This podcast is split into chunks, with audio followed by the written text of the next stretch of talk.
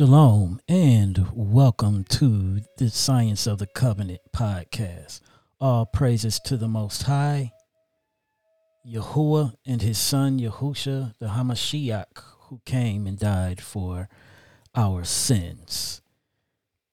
We want to let you know that we are coming to you live every single Shabbat, every single Saturday at 1 p.m. Eastern Standard Time. So if you're joining us now live, Thank you so much. And please tell others we are live every week at 1 p.m. And I am Boyce Washington, and on the other side of me is the Pastor Richard Washington, our father, my father. If you have any questions or comments while this podcast is live or even after the podcast, if we aren't able to get to your question during the live podcast, granted, we will be getting to your question the following week. So, if you have any questions, please feel free to email us at scienceofthecovenant at gmail.com. Again, that's science of the covenant at gmail.com. So, Pastor, what are we going to be dealing with today?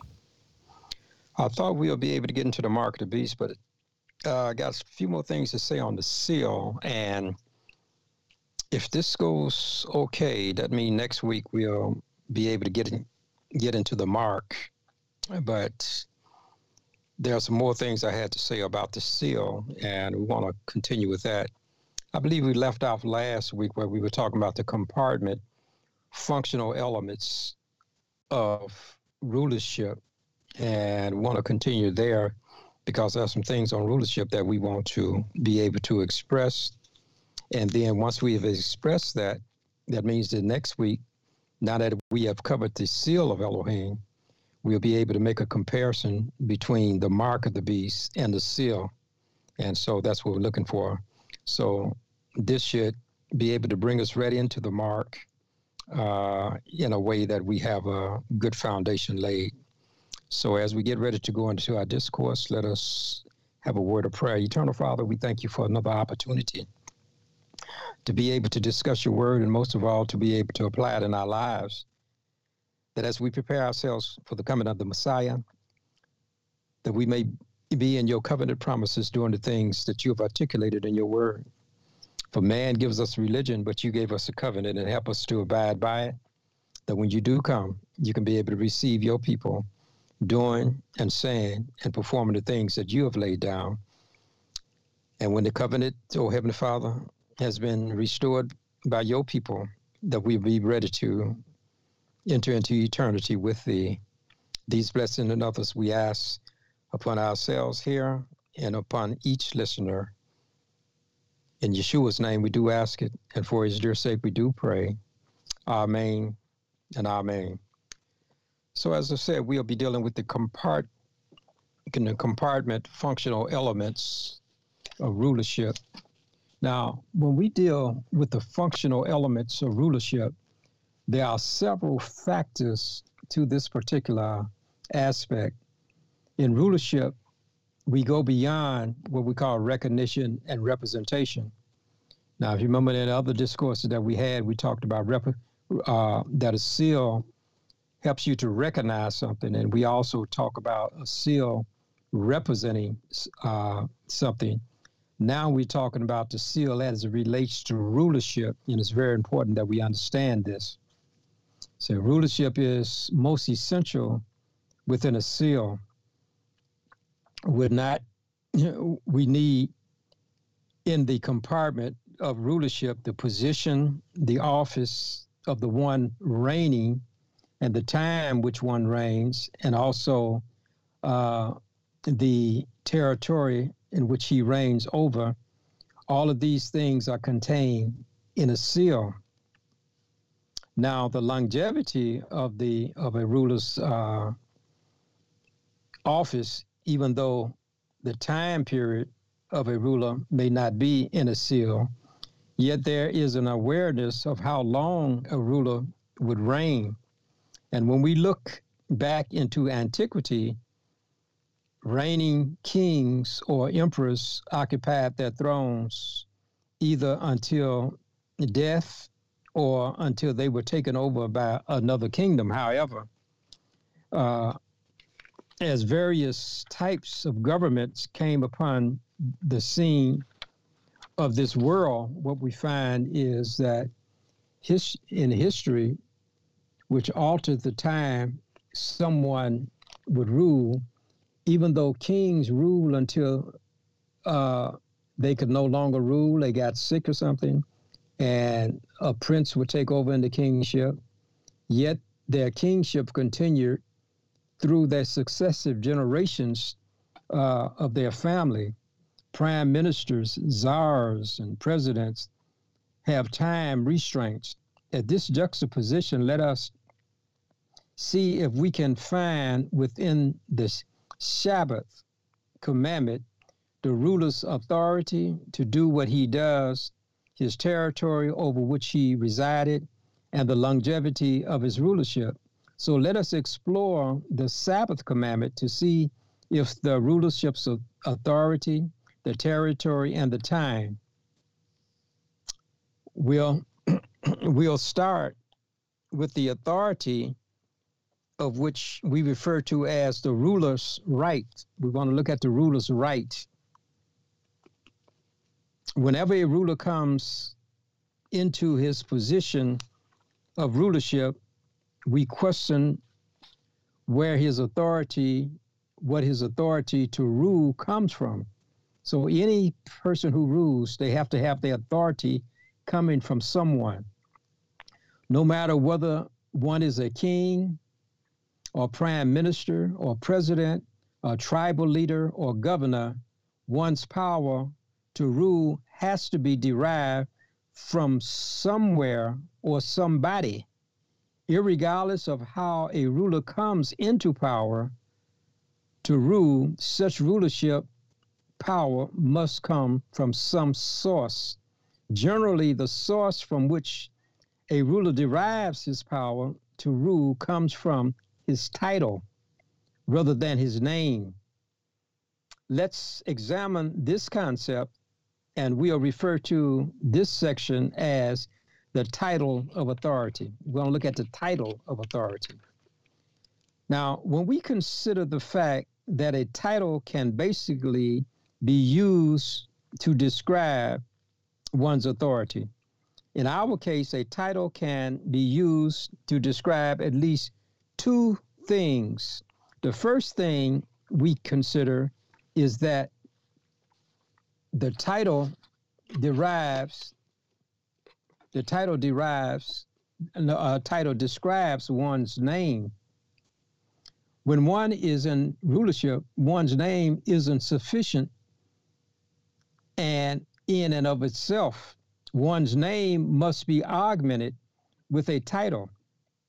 All right, let us say that a ruler of an empire may have various individuals in one's empire possessing the same name.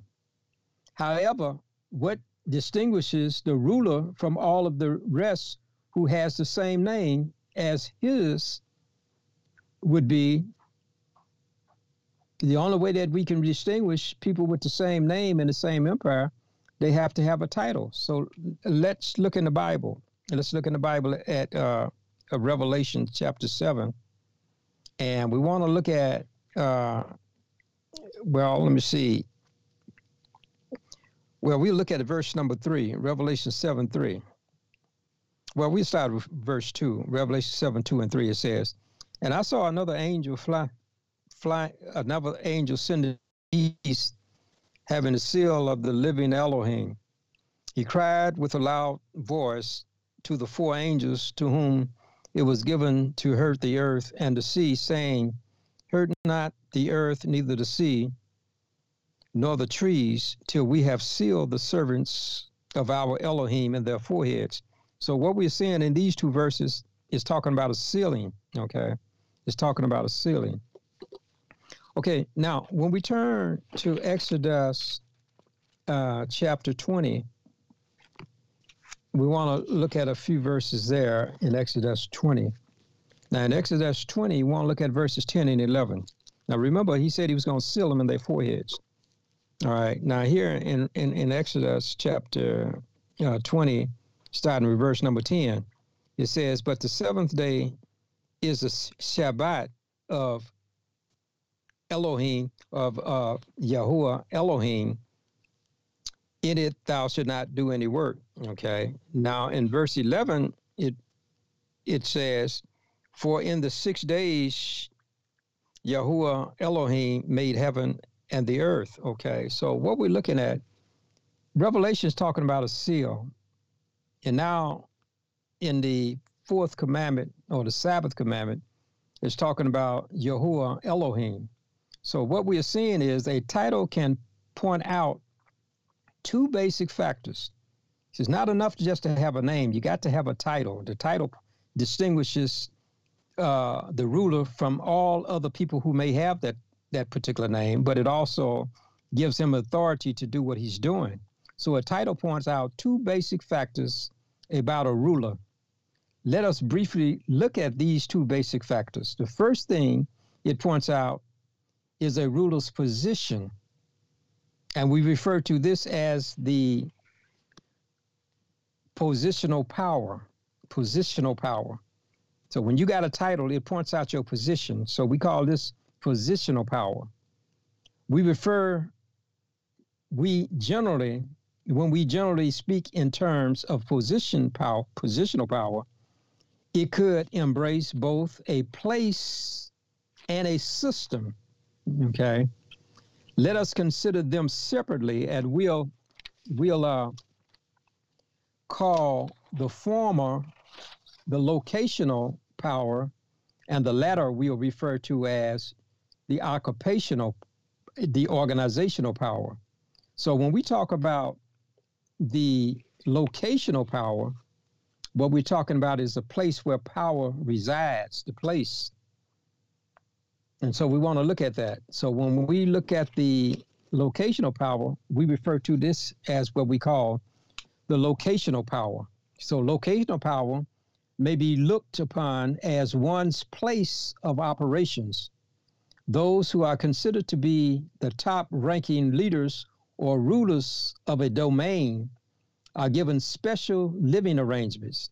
These special arrangements are in a certain place and this place where they are could be their headquarters, where they carry out their duties. These places of power comes uh, with the position.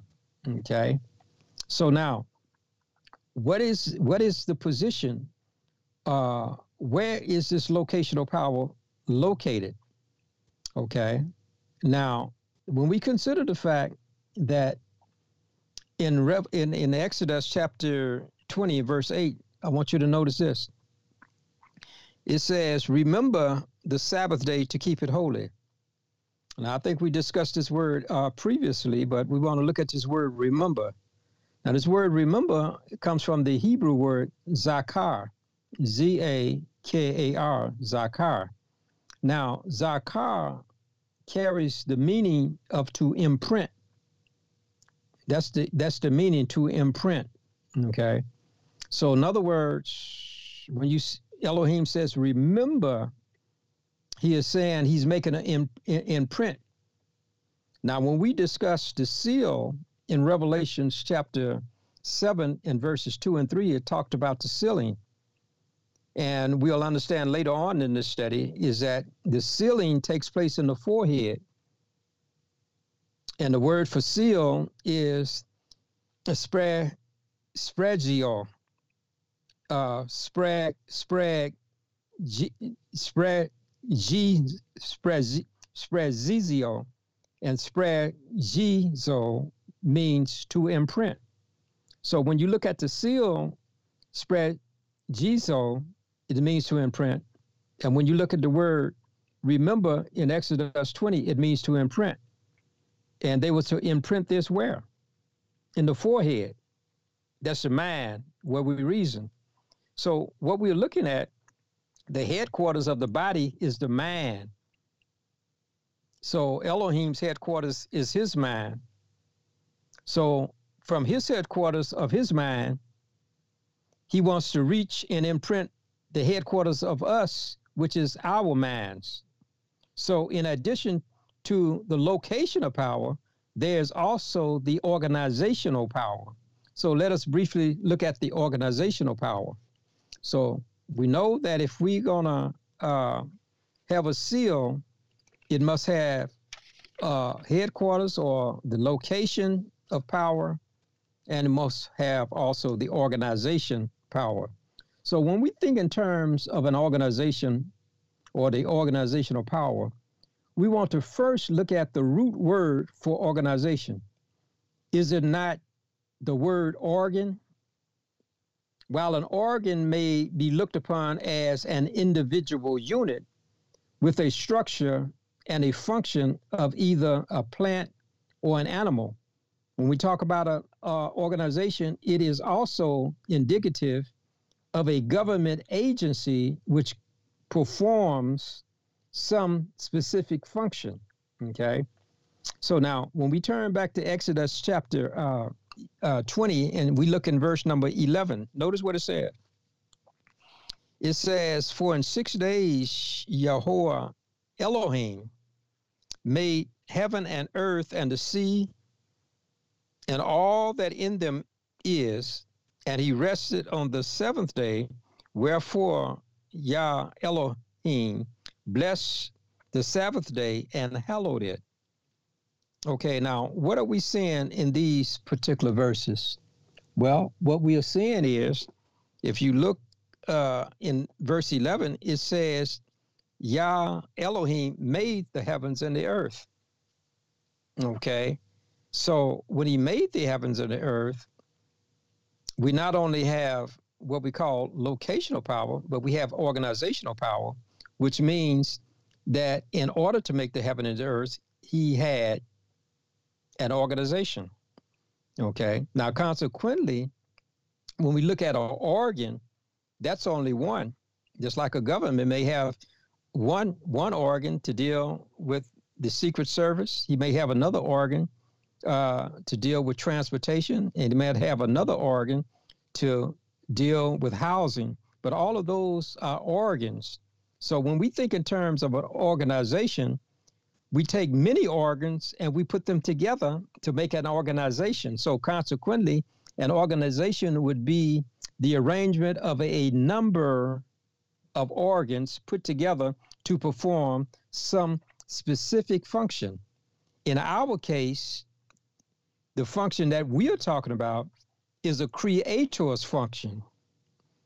In other words, when creators come together. Now, you remember the study that we had that uh, Satan, when he was in heaven under the title of Lucifer, he said, I will be like the Most High.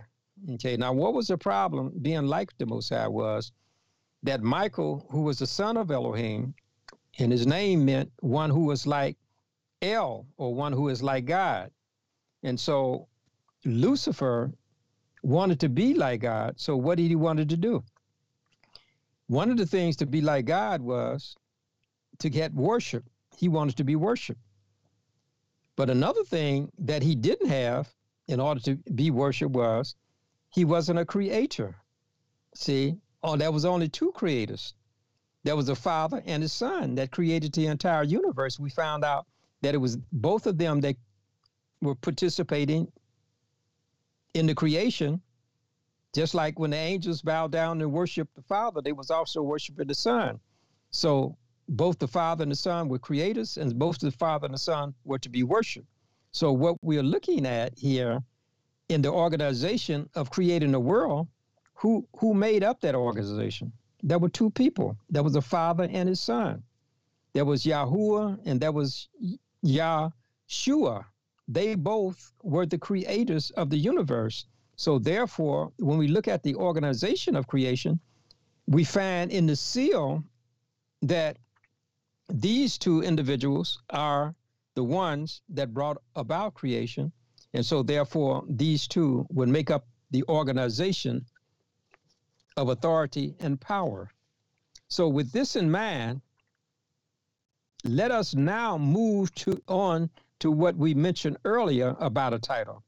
We started we stated that a title can point out two basic things. Now that we have covered the first basic thing let us now consider the second thing uh, that we are dealing with when it comes to a ruler's title. So the first one uh, that we are dealing with, the second one that we are dealing with, has to do with a ruler's occupation. Okay, deals with our occupation or the job that uh, ruler would have. Now, so the second factor points out the ruler's occupation, and we'll refer to this as the occupational power. The occupational power. When we generally speak in terms of occupation power, it could embrace what I would call the probing questions, the probing questions. A probing question is a question which helps us to get into the substance or the essence of that which we are dealing with. A probing question generally starts off with a probing word. The two probing words we'll be using are how and why. Uh, oh, well, we'll be dealing with the probing words of what and how. Those two words is what we'll be dealing with.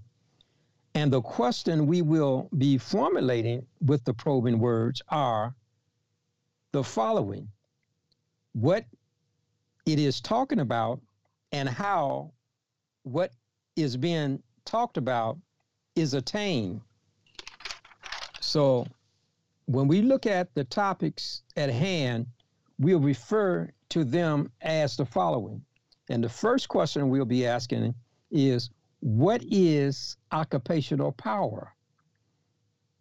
And the second question we'll be dealing with how is occupational power carried out?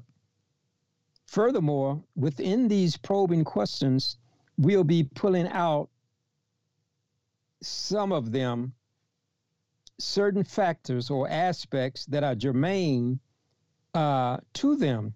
So let us first start with the first probing question is what is occupational power? What is that? Occupational power, what is it? When we ask that question with the word what, aren't we in a way asking for information which specifies something? The specification or the specification details entails, well, the specification entails details describing or descriptions of something to be done. So, mainly what we see in occupational power as it relates to one's title, it specifies what is to be done. So, what was there to be done in occupational power? Well, let us go to Exodus 20 again in verses 10 and 11. Now it says here, but the seventh day is the Sabbath of Jehovah Elohim. Okay, so what is pointing out here is that we have what we call Lord God in, in, in some Bibles, but here it has Elohim, which is his name, and Yahweh, which is his title. And that's what we call Lord God. Okay, so when we look in verse 11, what we see here, it says, uh, For in six days, Yah Elohim or Lord God made the heavens and earth. Okay, so let's look at that. So when we talk about occupational power, we are talking about what someone will do, what they will do. So when we look at the occupational power when it comes to Elohim, what was he to do? The Bible says he was to make. What was he to make? He was to make heaven and earth. So his his, his occupational power is what he does. What does he do? He makes. To make is to create. And to make, there must first be a maker. And to create, there must first be a creator. Elohim's occupation is that of making and creating because he is the maker creator. That's what he is. And so who he is is the one that creates. And because he's a creator, that makes it plain to us that that's what his occupation is. So now our next probing question is how is an occupational power carried out? So that's what we want to look at. How is occupational power carried out? Occupational power, how is it carried out? When we ask the question with the word how, aren't we in a way asking for a process by which something is being done? See, occupational power is what you do. But when you ask the question about occupational power and how it's carried out, you're saying what the creator does, what is the process in which he does it? That's what we want to see. So occupational power is carried out in a process. Because whenever you ask the word how for something, you're looking for a process. So this process of doing something entails a detailed way of performing that which is to be done. So, mainly, what we see in occupational power as relates to one's title spells out how something is done. Okay. We observe this process in the book of Genesis. Okay. So we want to turn to Genesis and see how this process is carried out. How does he create? We know he's a creator and has occupational power, but we also want to know how does he carry it out? Now, the process of creation was by a system or a process, I might say, whereby Yah spoke, and when he spoke, things arranged into that which he articulated. He articulated. So, what was the process? Elohim had what we call a vocal process, which is called let there be. Okay? Let there be. In other words, when he said let there be, whatever he wanted, that which he wanted came into existence. So let us look at the let, let, let there be process. Here in Genesis chapter 1 and verse 3, it says, And Elohim said, let there be light. Okay.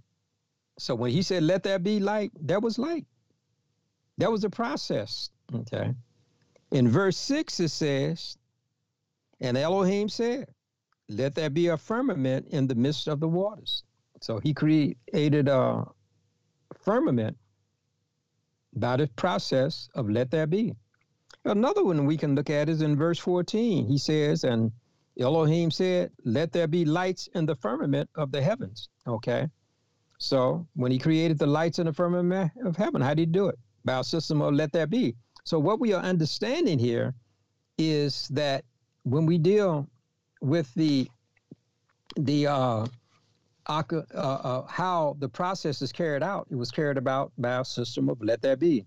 Now, all of this we discuss so far boils down to what is in a seal. Okay, now we discuss in Revelation chapter 7, verses 3 and 4, how the word for seal in Greek is sphragizo. Spread, spread, that word is kind of like a tongue twister. Sphragizo. Now, sphragizo is spelled S P H R A G I Z O S P H R A G I Z O spread spreadzio spreadzio spreadzio. Okay, now spreadzio means carries a meaning either to seal or to Im, impress. Okay, so when we look at Revelation seven three and four, we're talking about a seal, which means to impress Moreover, when we read in Exodus 20, verse 8, it starts with the word remember. And this word remember comes from the Hebrew word zakar, which we stated earlier, and it means to impress. So when we consider the Greek word for seal, it means to impress, to impress.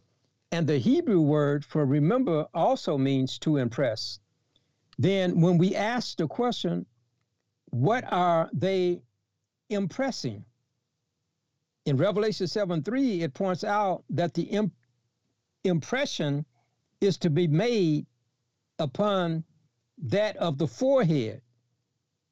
Consequently, if Elohim is sealing his people in their forehead, and we are to remember, which means to make an impression, then we must also draw the conclusion that the forehead is our brain, and we are a, and to be able to remember, we must use our mind. So when Elohim seals us in our mentality, he is putting a seal upon us in our minds. Now that we deal, now that we have dealt with the ruler's right, the next aspect we want to consider is the ruler's region. If we deal with the ruler's right, he has a right to rule. Why does he have a right to rule? Because he created us. He is the creator. His title tells us he's the creator. That's his right to rule. Now we want to look at the ruler's region. What is his region of rule? In this aspect of a ruler's rulership, we are concerning ourselves with the jurisdiction of a ruler. When we consider the territory over which a ruler resides, it points out the extent of one's rulership. Consequently, if the area over which a ruler is over is defined by its boundaries, which, in other words, the boundaries in which a ruler rules or reigns has certain boundaries. So, what we want to do is to see if Elohim's boundaries and what they are, and when we discover what they are, then we can know the extent of his rulership. So the boundaries which one reigns over should give us an idea of the territory and how broad it is that his rulership contains. Now, when we consider the rulership, we should also uh, be able to find uh, uh, uh, uh the region in which he reigns within a seal, or at least it should be implied. Now, since we have already definitely stated that the, the Shabbat commandment is Elohim's seal, then let us look into this fourth commandment and see if Elohim's jurisdiction is found in it. So if he's the ruler and he got the right to rule, then what is the extent of the territory in which he rules? Okay, let us consider that. So let us look in the seal, which is the fourth commandment, which is the Sabbath commandment, and see if we see anything about where he rules and how far he rules. Okay, that's Revelation, not Revelation, but Exodus chapter 20, and we're looking at verse number 11. It said, For in the six days El- Yah made heaven and earth, the sea, and all that in them is, and he rested on the seventh day. Okay, so the Bible tells us that he created heaven and earth, heaven and earth. Okay. So here we find in Exodus chapter 20 in verse 11 that Elohim with six days in, in six days brought into existence both heaven and earth. And I would think that if someone created something, one would have the authority over that which one creates.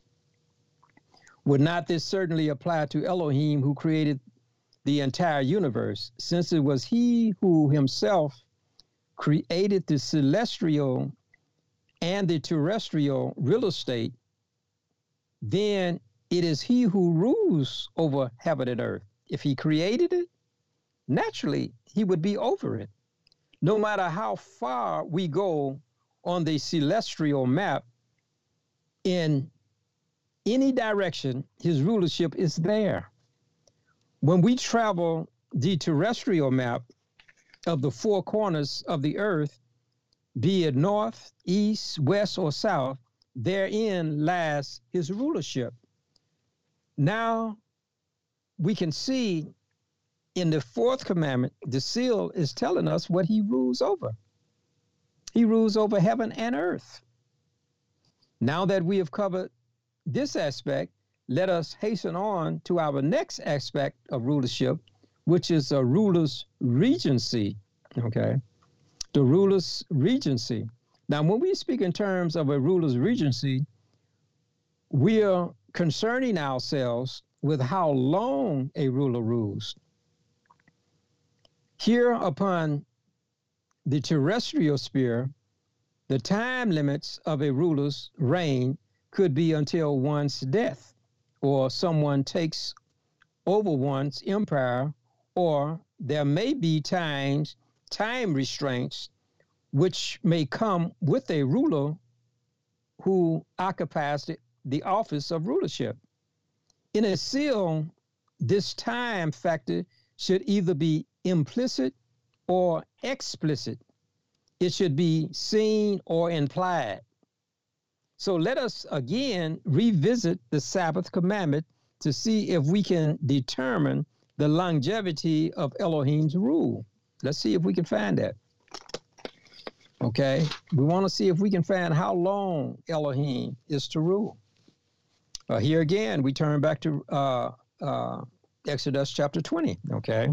And we want to consider Exodus chapter 20, verses 8 through 11. And, and see if we can discover uh, the time in which he should reign. And we'll discover in a plethora of places, it speaks of several places about at least three scenarios of time. Okay, now these three scenarios of time are okay we want to look at uh, Revelation chapter uh, chapter two, not chapter two, but chapter twenty. We want to look in chapter twenty and see can we see these three scenarios of time that are presented. Now, when we look at uh, Revelation eight, I mean twenty in verse 8, 10, and eleven. Notice what it says in 8, 10, and 11. In verse 8, it says, Remember the Sabbath day, okay, the Sabbath day. Verse 10 says, uh, but the seventh day is the Sabbath of Yahweh, okay? And then in verse 11 it says, uh, in the latter part of it, it says, and he rested the seventh day, wherefore Yah blessed the Sabbath day and made it holy. So the first type of uh, time that we're dealing with is Sabbath time. In three instances, he spoke about the Sabbath time, the Sabbath. Okay, there's another type of time outside of the Sabbath time, and this is called uh, the six days time, the six days. Now we notice in Exodus chapter 20, verse 9, it says, Six days shalt thou labor. So it's talking about six days. And then in verse 11, it says, For in six days Yahuwah made heaven and earth. So we see Sabbath time being spoken of here, and also the six days. See, the six days is when he made the creation. Okay. And the Sabbath was when he had completed it. So we see Sabbath time and six days time. Okay, that was another time that is spoken of here. And that is, and there is the seventh day time spoken of in Revelations 10, 20, verses 10 and 11. Let's look at that. In verse 10, it says, But the seventh day is the Sabbath. So it's talking about the seventh day, okay? And then we were looking at verse 11, it says, at the latter part of this verse, he says, And he rests the seventh day. Okay, so he's stopped at the seventh day. So the seventh day and the Sabbath are one and the same. So what we are dealing with is simply this. We're dealing with Sabbath time We're dealing with six days' time, and we're dealing with the seventh day time. And we have already pointed out that the seventh day is the Sabbath, and the Sabbath is the seventh day. So we know that the Shabbat comes around the sixth, after the sixth day, Yah created the heaven and the earth, and the Shabbat points out the seventh day of the week as the Shabbat. So we are also told from the book of Isaiah about the Shabbat. Let us turn to Isaiah chapter 66. Isaiah chapter 66. And in the 66th chapter of Isaiah, we want to look at a couple of verses there. Okay, that's Isaiah chapter 66. And in that verse, we want to start with verse 22. Okay, Isaiah 66, 22. And here it says, it says, For as the new heavens and the new earth, which I will make, shall remain before me, saith Yah, so shall your seed and your name remain. So he's saying when we got to establish a new heaven and a new earth, he says, Yah says, so shall your seed and your name remain. And then verse 23 says this, and it should come to pass that from one new moon to another, and from one Shabbat to another, shall all flesh come to worship before Yah. Okay, what is this saying? This is saying that every week we have a Shabbat every week. And every week we are given the command to worship him on the Sabbath day. And it says in a new world, we're going to still have the Shabbat and we'll continue to give him worship. So, what we are experiencing here, this would mean that the Shabbat is eternal. Therefore, Yah's rulership is everlasting. So he doesn't have time restraints on his rulership. Uh, on his rulership, he doesn't have limitations on his rulership. His rulership will be eternal. It will be everlasting. It would be forever.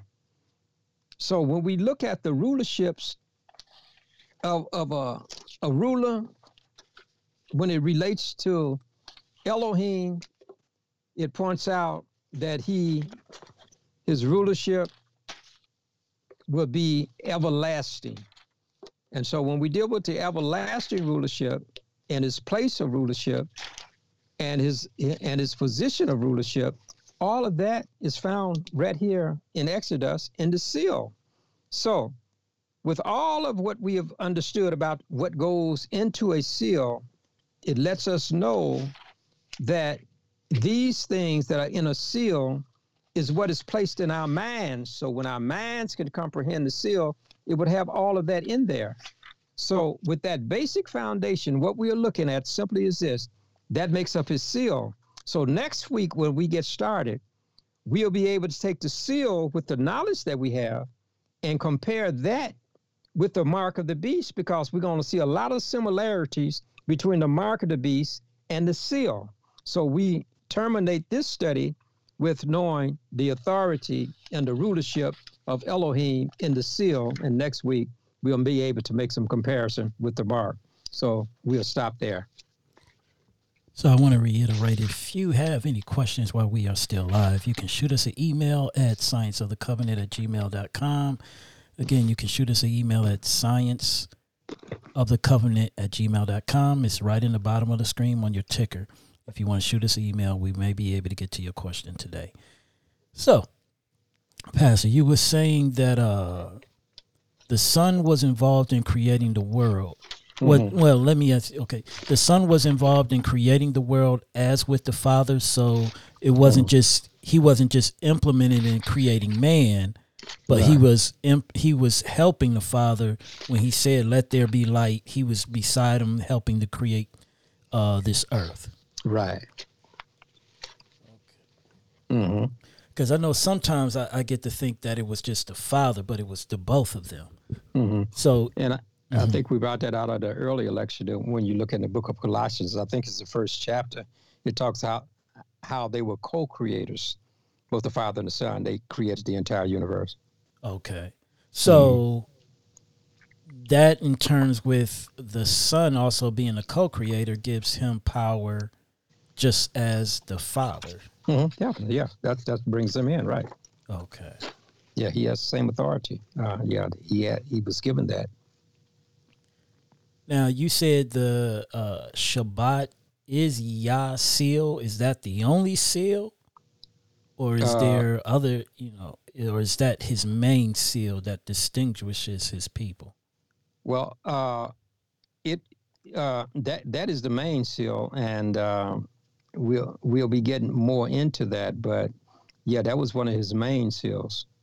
Is is, is the Shabbat, and in Mhm. that seal it points out, you know, his his right to rule, the region in which he rules, and the regency. You know, Okay.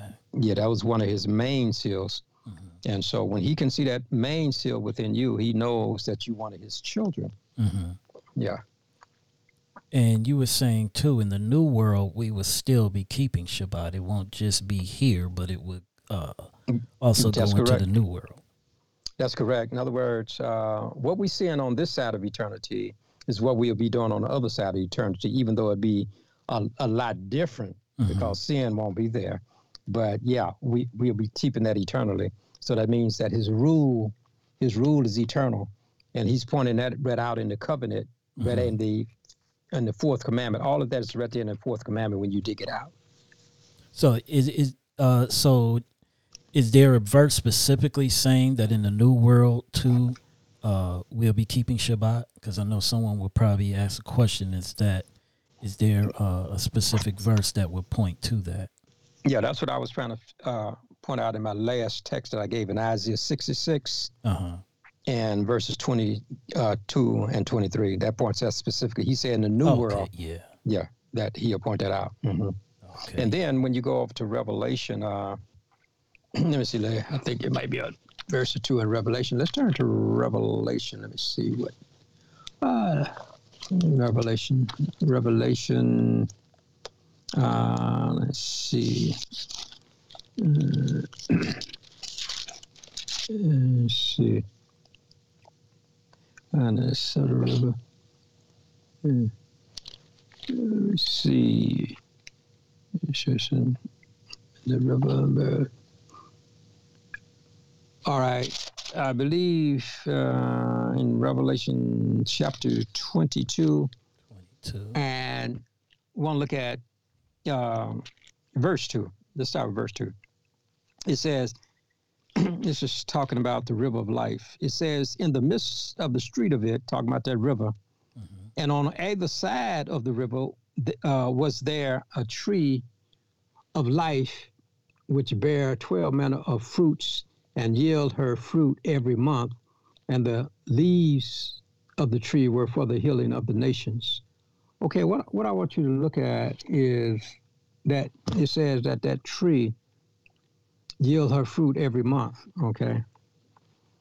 Okay. Now, logically, in order to have a month, you have to have at least thirty or twenty-nine days in order Okay. to have a month. Mhm. Okay. But what I want you to see here is that uh, uh, is that if they are to do this, if that tree is to bear uh, fruit every month, and they are in heaven, what I want you to notice i- i- i- is the fact is that while they're in heaven, the Bible is pointing out to us that they'll be still having months. But the question that we need to ask ourselves is this, and that's Revelation 22, verse 5. I want you to understand this. It says, And there was no need, and that there was no night there, and there was no need of a lampstand, neither the light of the sun, for Yahweh Elohim giveth them light, and they shall reign forever and ever. Okay, my, my, my point is this is that in heaven, you don't have the sun or the moon to give light. Mhm. You definitely wouldn't need the moon because there is no darkness in heaven. Yeah. You possibly use the sun, but the Bible says that there is no sun in heaven. The sun is underneath heaven, but it's not in heaven. Okay. Now, why, why, why, why is that? Okay, here, here it is, right here. Okay, it is, uh, it is because it says, uh, let me see. It it says here, Yahweh. It says that for Yahweh Elohim giveth them light. In other words, the light comes from the presence of the Father. Mm. Okay. Okay. Okay. It comes from the presence of the Father. And then uh, uh, if we, uh, let me see. Uh, all right, there's another text I want to bring out in conjunction with that before I draw the concluding point. All right. It, uh, all right, verse 3 it says, And there shall be no curse. In verse 22, uh, 3 it says, There shall be no no more curse, but the throne of Elohim and of the Lamb shall be in it, and his servants shall they serve. Okay, and it said, and they shall see his face, and his name shall be in their foreheads. Okay, Mhm. all right. So when we look at this text, it is saying, even though they're not, going to be in the night there, and you don't have the light of uh, uh, of the sun, you're still going to have light from the presence of Elohim, and also you're going to have the light from the presence of Yeshua, the Lamb. So your light is coming from at least two sources. It's coming from the light of the Father and the light of the Lamb, which we know is Yeshua. And I believe it, in one place it says, uh, let me see, that even the light of the kings who would come into this uh, facility of heaven, they would bring their light, but their light would only be added to the light of the Lamb and the Father to give light in heaven. So my question is this: Mhm. If there's no light of the sun in heaven, how do they determine a month? How do they determine a month that every month this tree is going to produce uh, a type of fruit? How do, how do they determine it? Down here, we Uh-huh. can say, well, there's 30 days, but how do they determine that? Well, we can only determine that Elohim is a, is a light of that city, and since he's the light of that city, just like in the creation week, when we first started counting days, we didn't really use the sun and the moon to count the days until he put them up there. But who Yeah. was keeping time before that? Elohim was keeping time the first three days, but the fourth day, he said, I'm going to let the celestial bodies in heaven do what I was doing. So naturally, if the sun is not in heaven and they getting light and they're talking about a month, then this would naturally conclude that Elohim was keeping the time, just like he did in the creation week. Mhm. So if that if that is true that he was keeping time, then it lets us know that in eternity he'll continue to keep time. And every time the seventh day roll around in eternity, since he's the perfect timekeeper, we will be worshiping on the Shabbat. And the reason why we worship on the Shabbat, because we worship in this world on the Shabbat, because he put the Shabbat in our mind, in our memory. This mm-hmm. is the headquarters of our being, is our mind. So in our mind, if we're keeping it here, he said, if you keep it here, then you can be able to keep it in eternity because I identified you by the seal that you have. Wow. That's a that, wow. That's that's uh man.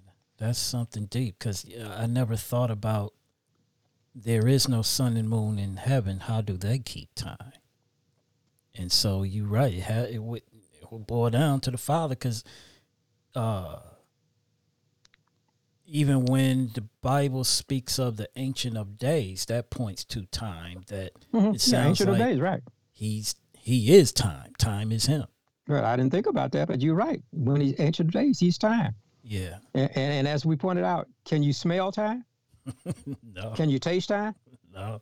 Can you eat time? No. Can you touch time? That that out of all of the six senses we have, none of them can can deal with time. The only only thing that you can deal with time is your mind. Yeah. And because yeah. you're mine, he says, I'm gonna make my seal in time. And it's gonna be sealed in your mind. Mm. That's where it's gonna be. It's not gonna be on anybody's billboard or something. It's gonna be in your mind. He said, When I look in your mind, I'm gonna put my father's name in your mind. And I'll be talking more about the Father's name because there's something profound about the Sabbath and the Father's name that we need to look at. But when He seals you, He's sealing you with with with your intellect. You're able to think. Uh-huh. See, animals the animals don't know when the Sabbath day come around. The the only thing they know is that the that Elohim has given to us that if we have animals, they don't work on the Sabbath. Mm-hmm. So they they can sense that when the Sabbath is coming around, they don't have to they don't have to work.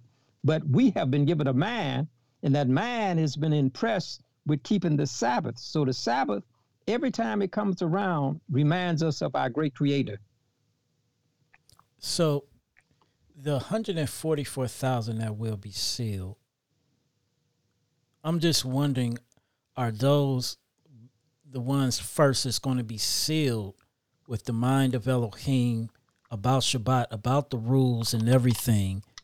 to go out and for for the one last push to go out throughout the world to be able to tell people the right way from wrong that they will have a clear understanding mm-hmm. of that i'm wondering is does that tie in to that with the 144000 I, I believe so i think those are his leaders in the last in the last days who would be able to clarify the covenant to the people those 144,000. They're his special group. They will have the seal in their, their foreheads. Uh-huh. They they know the Sabbath backwards and forward. Mm. And like we said, we're not going to be just dealing with the Sabbath, but we're going to be de- dealing with the mark of the beast system. But we have uh-huh. to see what the mark is first and okay. what the seal is first. And then once we see that, we're going to be dealing with the system of it. And I think we're in that system, we'll see it a lot more clear. Awesome. So you definitely want to stay tuned for even more in depth as the pastor goes more in depth into the studying of the mark of the beast and the seal and Yah's seal. So we know what to look for and we know what to expect, especially as we see all these things is going on in these last days and they, as we get closer and closer to the end of times. With that, we will go to our next section.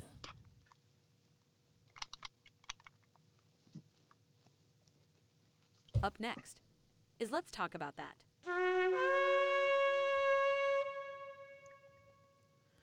Uh, this week, and let's talk about that. I want to talk about prophecy because we see a lot of things going on. How do we know which things are prophecy and which ones maybe not? So, if you have your Bibles with me, if you can turn with me into Revelation, the 22nd chapter, and we're going to look at verses 18 and 19. Again, that's Revelation chapter 22, verse 18 and 19.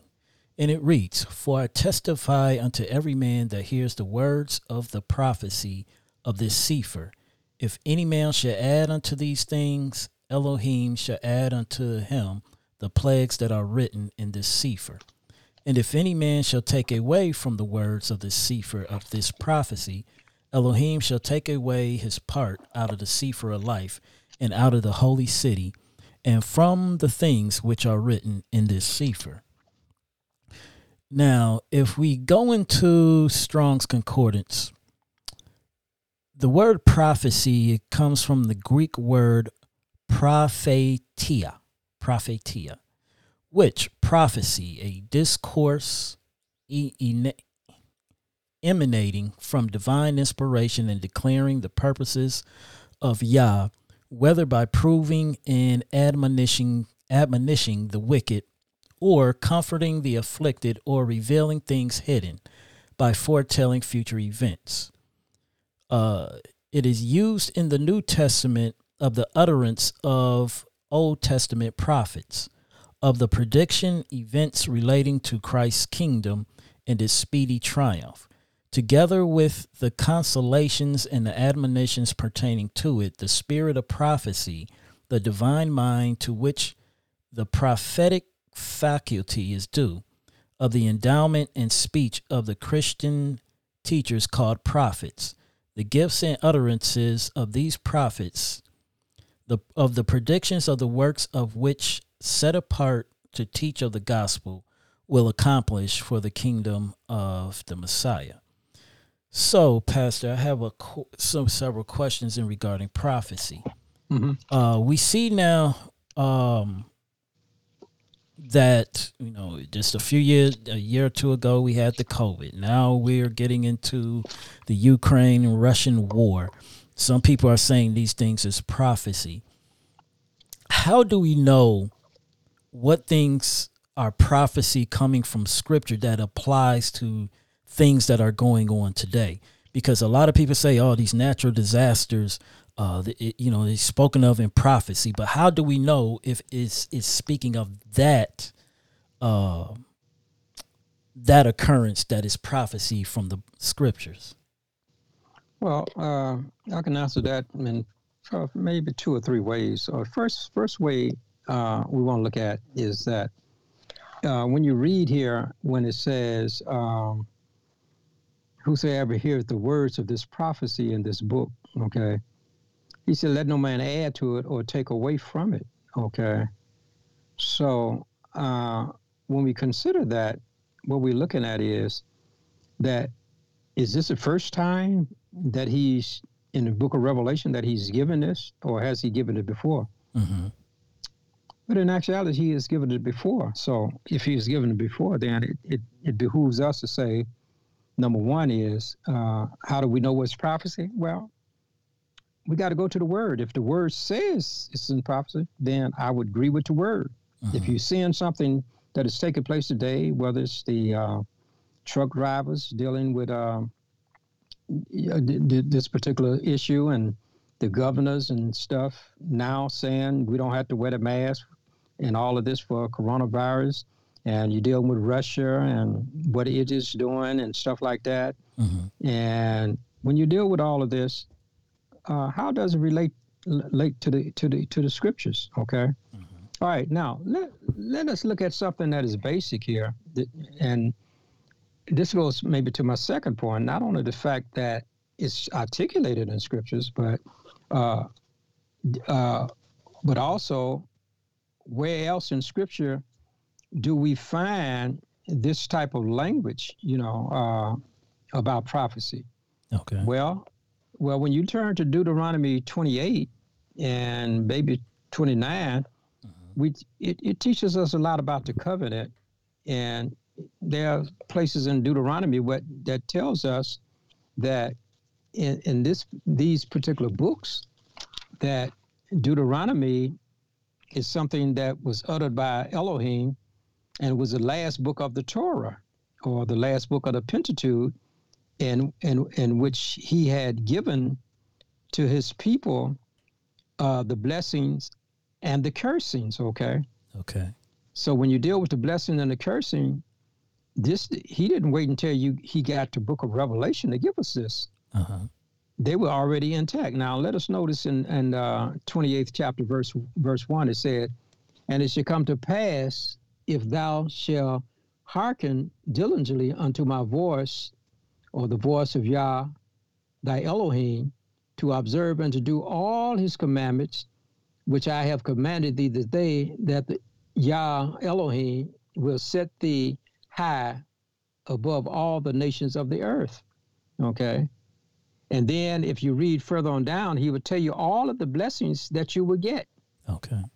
All right. Now, in the same uh, 28th chapter of uh, Leviticus, notice what it says. Uh, we're looking now at uh, verse, let me see, verse 25, I believe it is.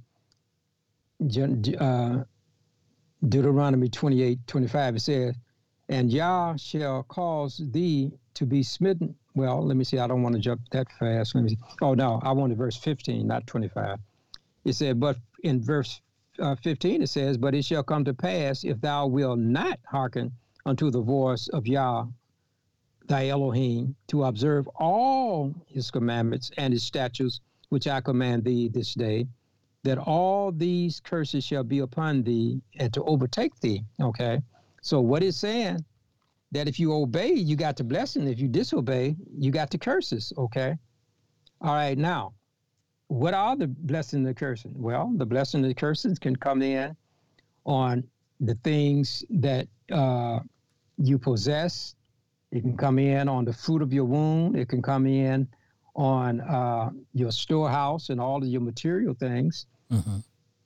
And you can be plagued or cursed if you don't obey on your physical things, on the things you possess, on the things that you gather in. It can be on your family or whatever. There's there's a curse. Okay. Okay. So what are we looking at? We're looking at this. We're looking at the fact that in the book of Revelation, at the end of the book, it is telling us that there are prophecies that you can't add or take away from, which are the same prophecies in the Revelation that he had given it to Moses in the book of Deuteronomy and the other books that they received the plagues and the blessings or the cursing and the blessings if they obeyed or if they disobeyed respectively. So when you look at this particular text here about prophecy, you're seeing that these things have been going on all of the time. Mm-hmm. All of the time. It didn't wait until Revelation. So when we see things over in Russia and over in different places, what are we seeing?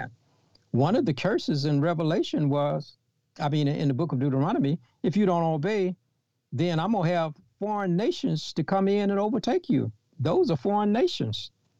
And because we haven't kept the covenant, and perhaps a lot of other people over haven't kept the covenant because Russia do, and and uh, and uh, and and uh, Russia and the Ukraine they they they they before the Iron Curtain or Iron Curtain went down under Khrushchev and all of that, mm-hmm. uh, they they still knew something about Elohim. They knew something about God. That's why you have the Russian Orthodox Church because they teach it over there. So if you're not going to go back, according to Deuteronomy, you will be cursed by other nations. So when you get to the book of Revelation, it's not a startling fact that this is going to come down. He's been telling you all the time. Now he's trying to tell us in the end of time, he's going to wrap this thing up and you're going to still see the cursing and the blessing of those who obey, whether it be the blessing, those who disobey, it's still going to be the curse. Now, okay, now, but in, in Deuteronomy 28, is, is that talking to, about everyone or was that specifically uh, Israel, Yasharel? Well, uh, he was he was particularly talking about uh, is talking to Israel uh-huh. But but we got to understand before Israel came into existence, you know, you had Abraham, you go back to Noah and Adam. Uh-huh. And they were all a part of the of the covenant. So while he's talking to Israel at this time in history, when he, Moses wrote the Torah, uh, you got to understand that Moses came from the line of of, of uh, Israel, which was Jacob, and Jacob came from Isaac, and Isaac came from Abraham, and Abraham came from uh, uh, Terah, and mm-hmm. take it all the way back. So, yes, he's talking to Israel, but remember, Israel's job was to teach the world about Elohim. That was mm-hmm. their job. Just like when Yeshua was talking to the woman at the well.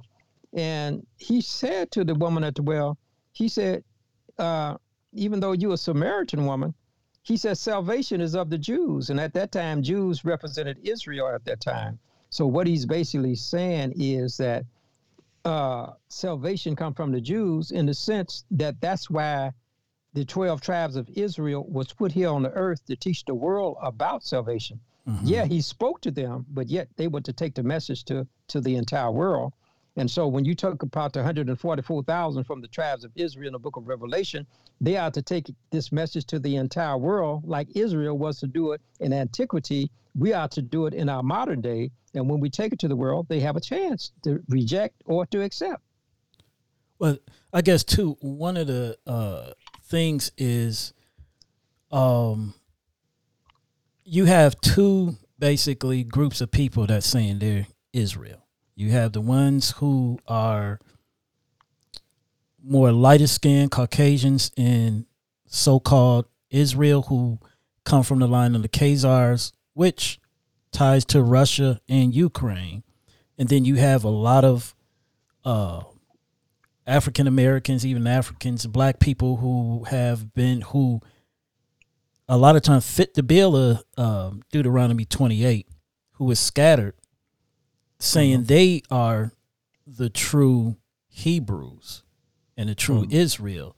So um, you know, I want, I think it needs to be a little bit more clarification. Who would that apply to? Because I can see some people saying, okay, well, maybe are the Caucasians are the true Israel, mm-hmm. you know, especially the war that has broken out there, and they can say that Deuteronomy twenty eight fits them in that region because that's where the Khazars came from. Well, here you getting into uh, the etymology of a, of, of, a Jew, and not only the etymology, but also the historical uh, trend of a Jew. Mm-hmm. Now, when you made mention of the Khazars, and we recognize that the Khazars were uh, were a people that they, I think, basically had rejected Islam because Islam was too strict, uh-huh. and they did not they did not want Christianity because they felt it, it was not strict enough. Uh-huh.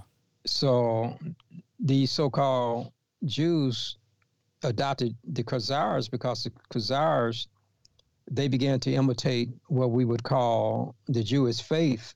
Mm-hmm. Okay. But the point is that many of the what we call the Caucasian uh, Jewish people, mm-hmm. that when you trace their lineage, they call them Ashkenazi mm-hmm. or either the Sephardi Jews. Mm-hmm. But nowhere in the Bible that it says from the son of Shem that he had the Keza, he that he had the uh, Sephardi or the Ashkenazi. See, mm-hmm. Ashkenazi means German. Mm. So, so when you have the Yiddish language, the Yiddish language was a combination of uh, of German language with the Hebrew language, which made Yiddish. Mm-hmm. Okay, so now uh, since you do not trace their lineage back to Shem, mm-hmm. then they cannot be the true descendants. Now, one of the things about the Hamitic people and the Semitic people, in which the Jews came from, mm-hmm. that a lot of times Semitic people were mistaken for uh, Hamitic people. You remember Joseph? Mm-hmm. They said, "Well, when we went down to Egypt, we saw an Egyptian." Now Joseph was uh, was of the Semitic people because he was from Abraham. Mm-hmm. And they said, you know, we met this Egyptian. They didn't know it was a brother, their own brother, but they said we met, we we we we met this Egyptian. And even the Apostle Paul in the New Testament, he was mistaken for an Egyptian. Mm-hmm. In some some some some of the books, I think one of the books that you had recommended to me by Lee, Lee was pointing out that on some of the coins of the empire, they were black coins mm-hmm. because they had black features on them. Yeah. and so what was that saying? It was saying that back in the time of the Apostle Paul, that the Jews was black. So the question is, how did they leave Egypt after the uh, the this diaspora? How did they leave black and come back white? Yeah. How, how could that be? Yeah. Okay. So when you look in the book of Revelation, it says that many of those Jews, they're going to say we are Jews, but they are not. Yeah. Okay. And then the other thing is it's it's not only determined by the skin color, it's also determined by what you do, because Elohim says to the Jews of his day, Abraham, uh, uh, uh, Elohim is able to raise up up these stones. And mm-hmm. even John the Baptist said he can raise up up these stones, Jews who had followed Abraham, not because that they was the offspring of Abraham, but because they was doing what Abraham wanted them to do. And so Yeshua said, y'all going about to kill me. Abraham wouldn't have done that. Mm. And he says, if he want to, he can take these stones and raise up children. Uh-huh. But the main thing that Elohim is looking for, are you doing the covenant? Are you doing his will to call yourself a Jew? Not that you, that you have a, a lineage back to him, but uh-huh. are you actually doing what he wants you to do? So it's more important that you do what he asks you to do than to say that your lineage is Israel. Right, right. Because he said many of it, many of us we can chase it back to Abraham. Yeah. And John the Baptist even was out outspoken. He says he said he says to the people who call themselves they from Abraham. He said, "The whores and the prostitutes, they gonna get to the kingdom before you do because you're not doing what he says." Yeah. And I think that's the way we should look at it. It shouldn't be a fight as I am, you're not, you're not, I am. you know, it's more.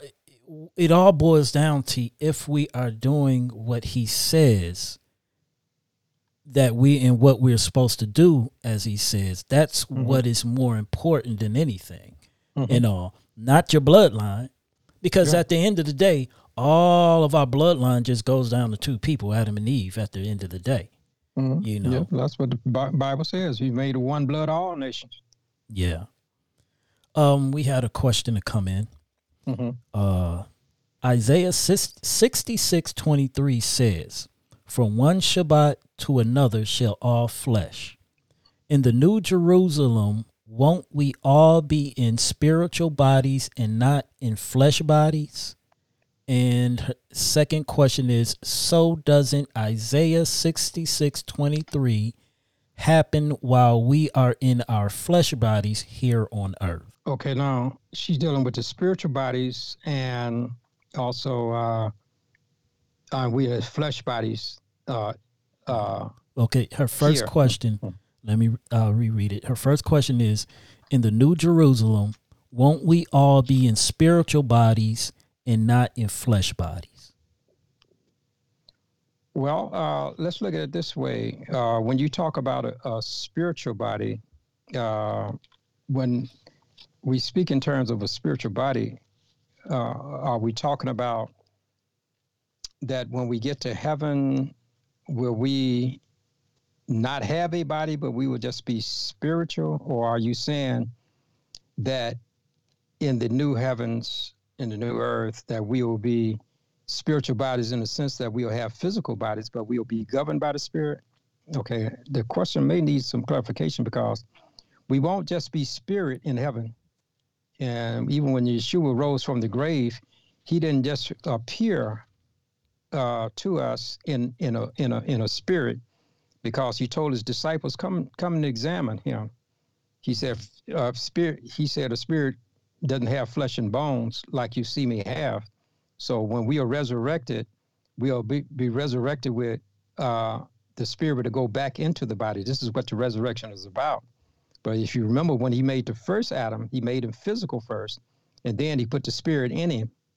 He was to be governed by the spirit, but when he broke the covenant, then the second Adam had to come. But the second Adam was spiritual first, and then when he put on flesh, then he became uh, flesh and blood. And so when we talk about a spiritual being, are we saying that we'll be total spiritual? And if we saying we're going to be total spiritual and don't have a physical being, then it wouldn't be no need to have the tree of life uh, there to be able to eat because the spirit does not eat food or anything. It doesn't need it. It's life itself. So I would say the first part of your question is that, uh, yeah, we will be spiritual, but we will still have physical bodies because when he first made man, he had both a physical body and a spiritual body. And when he sinned, then the carnal nature took over, which was the flesh, and made the spirit subservient to the flesh. But when we are recreated, we'll make the flesh subservient to the spirit. The spirit or the Holy Spirit will guide us rather than our flesh. And so we'll have bodies of flesh because everything that lives must have a body and a spirit. Mm-hmm. Even insects have a body and a spirit. Animals have a body and a spirit. When Yeshua came, he had a body and spirit. When it talks about the Ancient of Days, he has a body and a spirit because mm-hmm. it talks about his hair and, and the stuff that he have, Yeah. and they give physical descriptions. So, so when you talk about the spiritual, it, it will still be a body, but it will not be governed by the carnal desires of the flesh, but by the spirit and the spirituality that comes from Elohim's spirit to our spirit. This is why Yeshua told the lady at the well, we will worship him in spirit and in truth. Not that we won't have a body, but that the body would be governed by the spirit. Now, the next part of the question that you were dealing with is, aren't we in flesh and blood here? Is that what he was saying? Uh, yeah, it reads, So doesn't Isaiah sixty six twenty three happen while we are in our flesh bodies here on earth? Okay. Uh, in other words, that uh, we're dealing with Isaiah 66, Yes. and we are saying, does not that happen while we are here on earth? So when it says that that would happen while we're on on earth. I'm I'm I, I, I'm taking it to mean that uh, we'll worship Him while we're here on the earth. Is that Um, I'm not I'm, I'm I need maybe a little clarification. But you read the question again. Maybe I can I can pull something out of it. he said, "Okay, uh, I'll read the whole thing because I think it ties into the first Okay. part of the question." Okay. She says, Mhm. Isaiah sixty six twenty three says, "From one Shabbat to another shall Mhm. all flesh." Then she asked the question, "In the New Jerusalem, won't we all be in spiritual bodies and not in flesh bodies?" So doesn't Isaiah 66 23 happen while we are in our flesh bodies here on earth? So I guess she's asking um, what it states in 66 23, Mhm. does that happens here while we're on earth? When- Um, well, okay, here's where here's where I'm having my problem. Mhm. When you said when it when that happens here on earth, when you say that happens, what is that? What what is happening here? Are you saying that we are worship from one Sabbath to another, or or something particularly you're talking about just with the flesh? So let me answer it two ways. Then uh, we are keeping the Sabbath here right now in the flesh, okay? Mhm. And they said, said, all flesh shall worship before me. Now, this is talking about the new heaven and the new earth, all flesh worshiping him. So when it's talking about all flesh, it is talking about all created beings and all of those who have been resurrected from the dead and those who have been living on the earth uh, when, it, when he comes. And as a result, they would also worship him. So, yeah, they'll be worshiping him, him in flesh, Mhm. but this worshiping in flesh is on this side of eternity. They still have a body, but as they worship him in spirit, okay. Now I can say this is that uh, when all flesh worship him on this side of eternity, that they won't be in the glorified bodies until they change. Mhm. But in the new her- heaven and new earth, then the apostle Paul says this this mortal shall put on immortality, and this, corrupt, this corruptible shall put on incorruption. That's not talking about the spirit. They're talking about the physical body with no longer decay. Okay. Now, for the for the person who is going into the grave, the Apostle Paul says this corruptible. In other words, when something is dead, it it it, it becomes corruptible. So Paul is saying once those corruptible come from the grave, they're going to be incorruptible because you won't be able to die physically again. And then when he talks about the mortal, the mortal is talking about all of the living people that when he starts a new heaven and earth, they never died, but their bodies were still uh, mortal. They were capable capable of dying. But now he's saying that the immortal, in other words, I'm gonna give you an immortal body now. In other words, your physical body and your spiritual body are both gonna have the same length of life in it, but you'll never be able to die. So what we're saying is, yes, all flesh will worship him, but you're gonna call, you're talking about the incorruptible flesh, and you are talking about the uh, the immortal bodies that will worship him in in spirit throughout eternity, but you will still have a physical body, but it would be in a glorified state. So I, I think I, I think I kind of um, get where she may be getting at. So basically, uh, Isaiah twenty two and twenty three is talking about the new earth after this earth has been done away with. Correct? Okay. Yeah. So yeah. So basically, from my understanding too, is that we would still be flesh because Adam and Eve were still flesh. It's just that their form was changed when mm-hmm. sin entered. And from my understanding, is when everything is done with, won't we return to that form as Adam and Eve were? Yeah, right. It'll be a glorified form. Okay. This is this is why we'll be able to eat of the tree of knowledge of good and evil, uh, not good and evil, the tree of life. yeah. be- That, it- that fr- mm, Uh, so because um, they were flesh, Mhm. and we know that Yah and His Son created us after their likeness. So we know, and like you also said, that they are also flesh because it describes, like you said, his hair. It describes his feet, the color of his feet. So we know they are uh, flesh and not just spirit. right, yeah. So we we hope that uh that may that answers your question. If not, um if you just shoot us an email, maybe next week we can try and get to your question, or we can even have you on to ask it if it ha- if uh, the question wasn't cleared up for you. Yes, definitely. Uh, send it back if if if it were not asked. Just send it back, and uh, we'll we'll we'll tackle it again. All right, Pastor. Can you take us to the throne as we get ready to wrap up this one? Father, again, we're so thankful that we can uh, just come together and to worship Thee and to look in Your Word and see the great blessings and the benefits of studying Your Word and to be able to apply it to our lives. We realize, oh Heavenly Father, many have had death and their sickness is going around. That You would continue, oh Heavenly Father, to administer to those who are bereaved and to be able to give healing to those who are sick. And when you raise them up off of their deathbeds and their sick beds, Lord, they may be able to return to you to glory. So as we face another week, we ask that we may be refreshed on this day, to be sanctified and blessed, that as we go into another week, we can be able to pursue the course that we are pursuing with even a greater zeal and with a greater delight to get into your word to find out what is your will for us in these last days, that we can so live it that when the Messiah comes, we can be ready to meet him in peace. Continue to bless my host. Continue to bless me. Continue to bless those who listen. Continue to give us the things that we need that we may be able to have life at its best. And when it's all over, we can say, Heaven was cheap enough.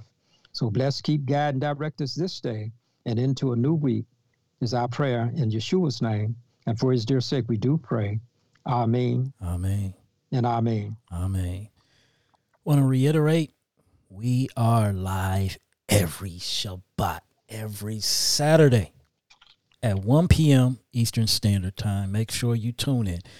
If you aren't able to tune in or you miss us, well, you can still listen to our regular podcast, audio podcast, and uh, catch up on us there.